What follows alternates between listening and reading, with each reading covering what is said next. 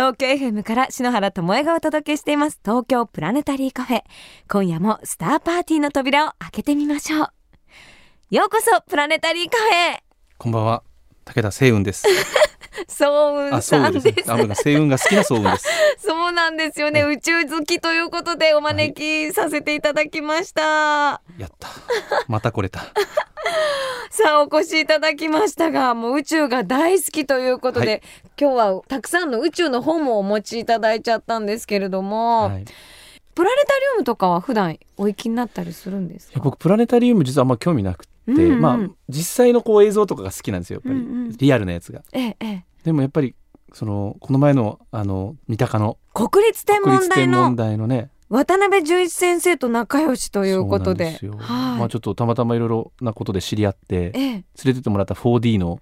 4D2U ですね。4D2U にもう立体的な宇宙が体感できる場所ですけれどそもうあれで土星の輪っかまで行ってもらったんですね 土星の輪っかがあんな薄いってさそう。たった10メートルですよね。氷の集まりでできてるんですよね。氷の集まりであんな世界っていうことはちょっっとびっくりで。しかもそれに実際行ったような感覚にさせてくれる中に入れるような体感できるあれはやばいなと思って。嬉しそう。ちょっと鼻血本当に鼻血出るかと思って。あの時は。うわーってなっちゃ生きてる間に土星の輪っかに入れるなんて思ってないですから。ないから。しかも10メートルって多いって感じですよね。ねええそういうのをこう自分で体感したりすると作品に生かしていこうとか思ったり。そう。やっぱり人間だからなんていうんだろうリアルな感動が欲しいわけですね僕ら、うんうん。アーティストっていうのは多分なんかこうリアリティをすごく求めていて、で日常の中にどんだけ例えばお皿の分子構造とか、ええ。炭を吸ってる時のじゃあ原子の世界ではどうなってるかとか感覚としてそれをどうやって感じるかっていうのうん。にチャレンジを日々してるわけですよ。音って何かとか。ええ。自分のこの耳とか目っていうシステムはええ。どこまでリアルを受け止めてるのか、もうちょっといけるものなのかっていうのを、それに感動した感動のエネルギーがうん。作品になるわけだから、ええ。そういう意味ではこう日々リアリティを追いかけるために宇宙を感じてるんででもそれだけじゃ足りないんでやっぱりこういうその本とかそのプラネタリウムとかええ。望遠鏡とかの手を借りてええ。感じようとさらにしてるわけですよね。あとですねソウンさんは月を回る人工衛星かぐやから撮影した映像をスクリーンに投影して文字を重ねるというパフォーマンスを披露したことがあるというこれはどういうパフォーマンスだったんですか、まあ、いわゆるかぐやから地球が日の出みたいに地球が出てくる映像あったじゃないですか、あのええええ。あまりにも美しい地球が宇宙の中でぽっかりね、トーンのねはい。出てくる映像があまりにも感動したらディレクターがそれでとなんかアートで表現できますかって言ったらやらせてくださいって言ったら白装束を用意してくれてええ僕本当天国に行ったみたいな白装束で来てはい NHK の大きいスタジオでええ。5メートルぐらいの作品だったんですけど地球がちょうど浮かび上がってくるとうん月の地平線からはい浮かび上げてきた瞬間に何かを書こうと思ってまさにそこはアインシュタインの愛を書いたんですね。でちょうど心の点を一個書かずに書いて視聴者だから驚くわけうん。愛っていう漢字の途中の一個点が抜けてるからええあれ？忘れちゃってないと、うん心の一個の点を真ん中の。ええそしたら最後に実はちょうどいい時にパフォーマンスが終わった頃にパーンって地球がそのぴったりの心の三角目に来るんですよ。でそれで拍手で終わるみたいな。そした。ら結構1回目のゲストだったんですけどアーティストのコラボでね宇宙と。なんかすごい評判が良かったらしくて。いや今見えましたもん。だって俺もよ宇宙と本当にこう映像とこうコラボできるなんてもう本当幸せすぎて。ええ世界一幸せなアーティストじゃないかと思いましたよね。はあうん。やっぱりその時も愛を描こうっていうふうに思ってもう愛しかその時は出てこなかったですけどね。やっぱええそれはもうアインシュタインの影響なんですけどね。アインシュタインの伝えたい愛、愛ですね。宇宙は愛でできていると。下地は宇宙の下地は愛だったっていう愛でできてる。うもう最高の言葉ですよね。東京 FM から篠原智恵がお送りしています。東京プラネタリーカフェ。書道家の武田壮雲さんをゲストにスターパーティーお届けしています。聞くところによるとこう宇宙を覗く望遠鏡を使うときにレンズの周りに光が反射しないように墨を使うらしいんですよ先ね。ほどそれを聞いて僕はまたまさか望遠鏡にねはい。墨汁使ってるって、ね しかもすすも使ってるみたいですね。人類がずっと利用してきた書道家が利用してきた墨という世界は、最先端の科学でもやっぱり役立つんですね。光を吸収するのにね。ねなんてすだからまたちょっと墨ラブになってきましたね。ちょ墨ラブっと。やっぱ墨萌えってあるんですか？墨もありますよ。書道家は基本的にみんな墨萌えですえどういう時に燃えるんです？こんなく美しい黒があるのかっていう その黒も無限じゃないですか、ええ僕ら墨色って呼んでるんですけど、ああいいねって例えば作生徒さんの作品を褒める時とか、ええ。墨色がいいねってよく言うんですよね、ええまあ、発色のことですよね。あいろいろこう黒が、肌色が美しいみたいなもんなんですけど、うんうん例えば字が形はいいけど墨色がねちょっとっていう時もあるわけですよ、おまあ、顔色みたいなもんです。だからす黒の世界で僕らはだって書道家って白い紙に黒でしか書けないからええええ。黒でカラフルをかそのそっか。その表現する濃淡。とか、うんうんでも宇宙ってこう黒というよりもなんかちょっと淡い藍色とか青が入ってるイメージありますけど。僕書道が好きなの。そっか宇宙の色と一緒だからだ。だからだ。宇宙って本当だでもびっくりしますもんねあの宇宙も。真っ黒の中にとんでもない美しい星雲とか光とかね、うんうん。パルサ。でもまあ信じられないですよねあの美しさは、うん。真っ暗な漆黒の闇からブラックホールもあれば、うん。カラフルな世界もあってね、ええ。不思議ですよね。リンクしましたねその墨と光のコラボっていう。だからあの白の世界と黒の世界だけで表現最後に楽観っつって赤いインオスじゃないですか、えええ。あれがまたちょっとあの太陽っぽくていいじゃないえいいでですすね。輝きみたいな感じで輝きっていうね。トンっていう風に最後に。ソーンさんは今まで見たこう感動の星空とかありますか？ーもうね最近カリフォルニア行くことが多くて個展やったりとか、ええ。まあ、お友達もいっぱいできてあっちに暮らしたいぐらいなんですけど、そのずっと泊まらせてもらった友人のお家で大きなお家なんですね。でそこでプールがあるんですよ。ええ。でそこってあのオレンジ畑で本当周りに光が何にもないの真っ暗なんですよ。だから星が満点。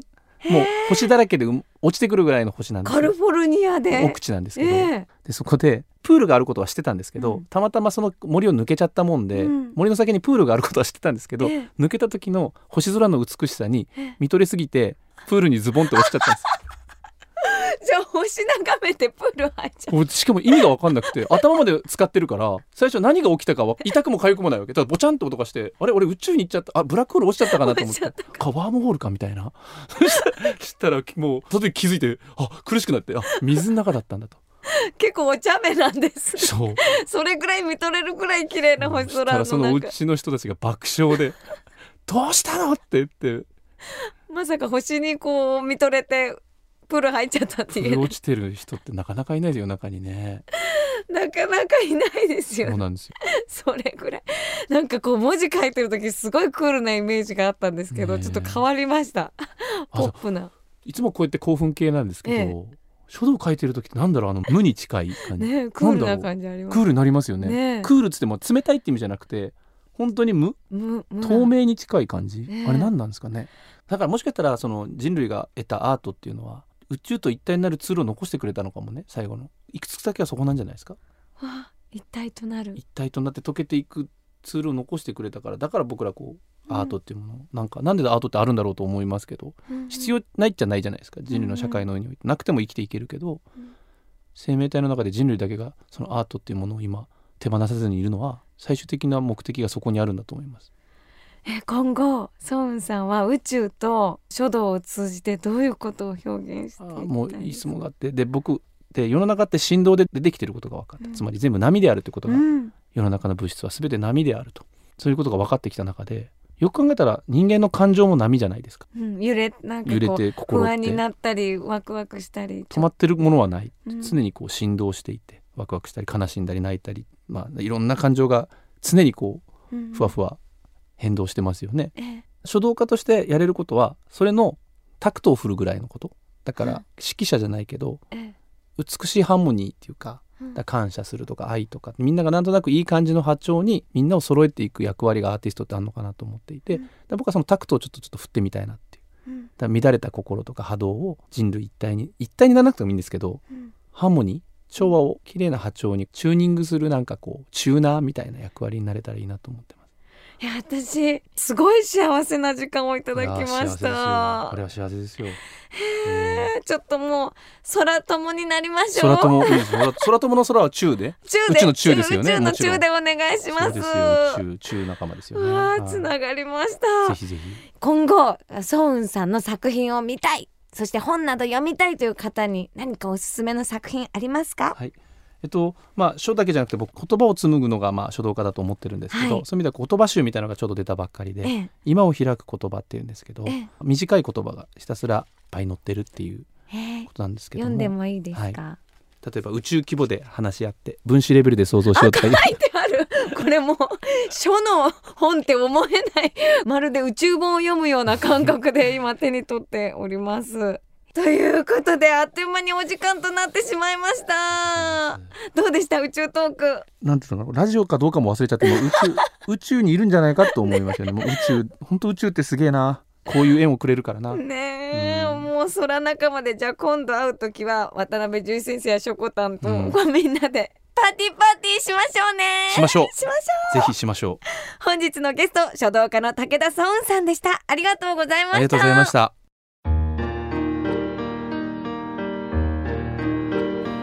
子供の頃キャンプに行くと双眼鏡を持っている男の子がいて焚き火の周りで騒ぐ私たちとは離れて静かに星を見ていた。双眼鏡を使うと見えない星が見えるんだ。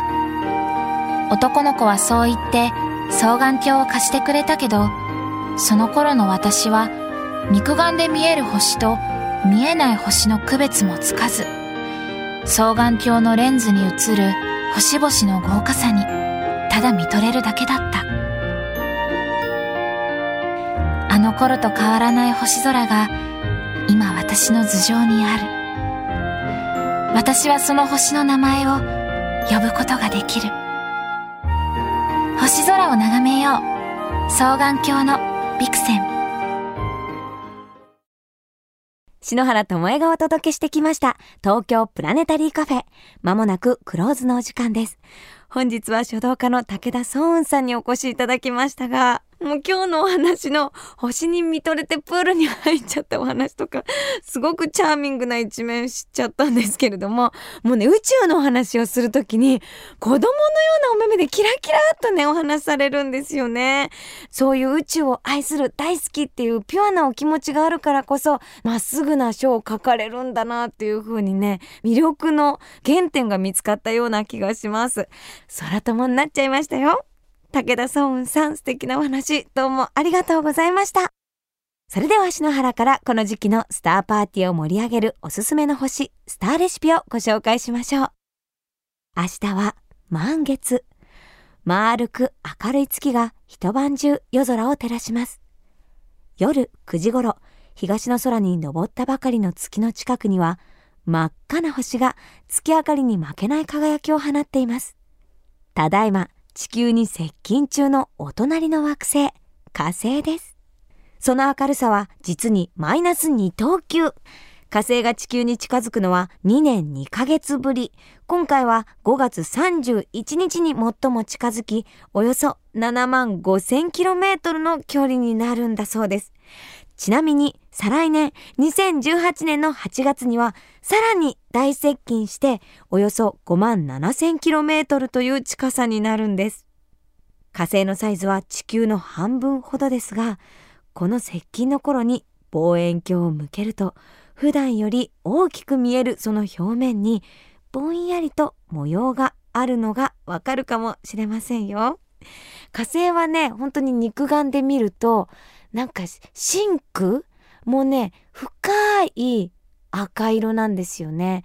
日本の赤っていう感じがするので、そ和心を感じる色なので、ぜひ肉眼でも、そして望遠鏡で覗いても本当に魅力的な惑星ですよ。宝石みたいに綺麗なのでテンション上がる惑星ですよ。ぜひ見つめてあげてくださいね。それでは、今宵も素敵な星の思い出を胸に、東京 FM 東京プラネタリーカフェ。ここまでの相手は篠原智恵でした。また来週のこの時間、星の下でお待ちしています。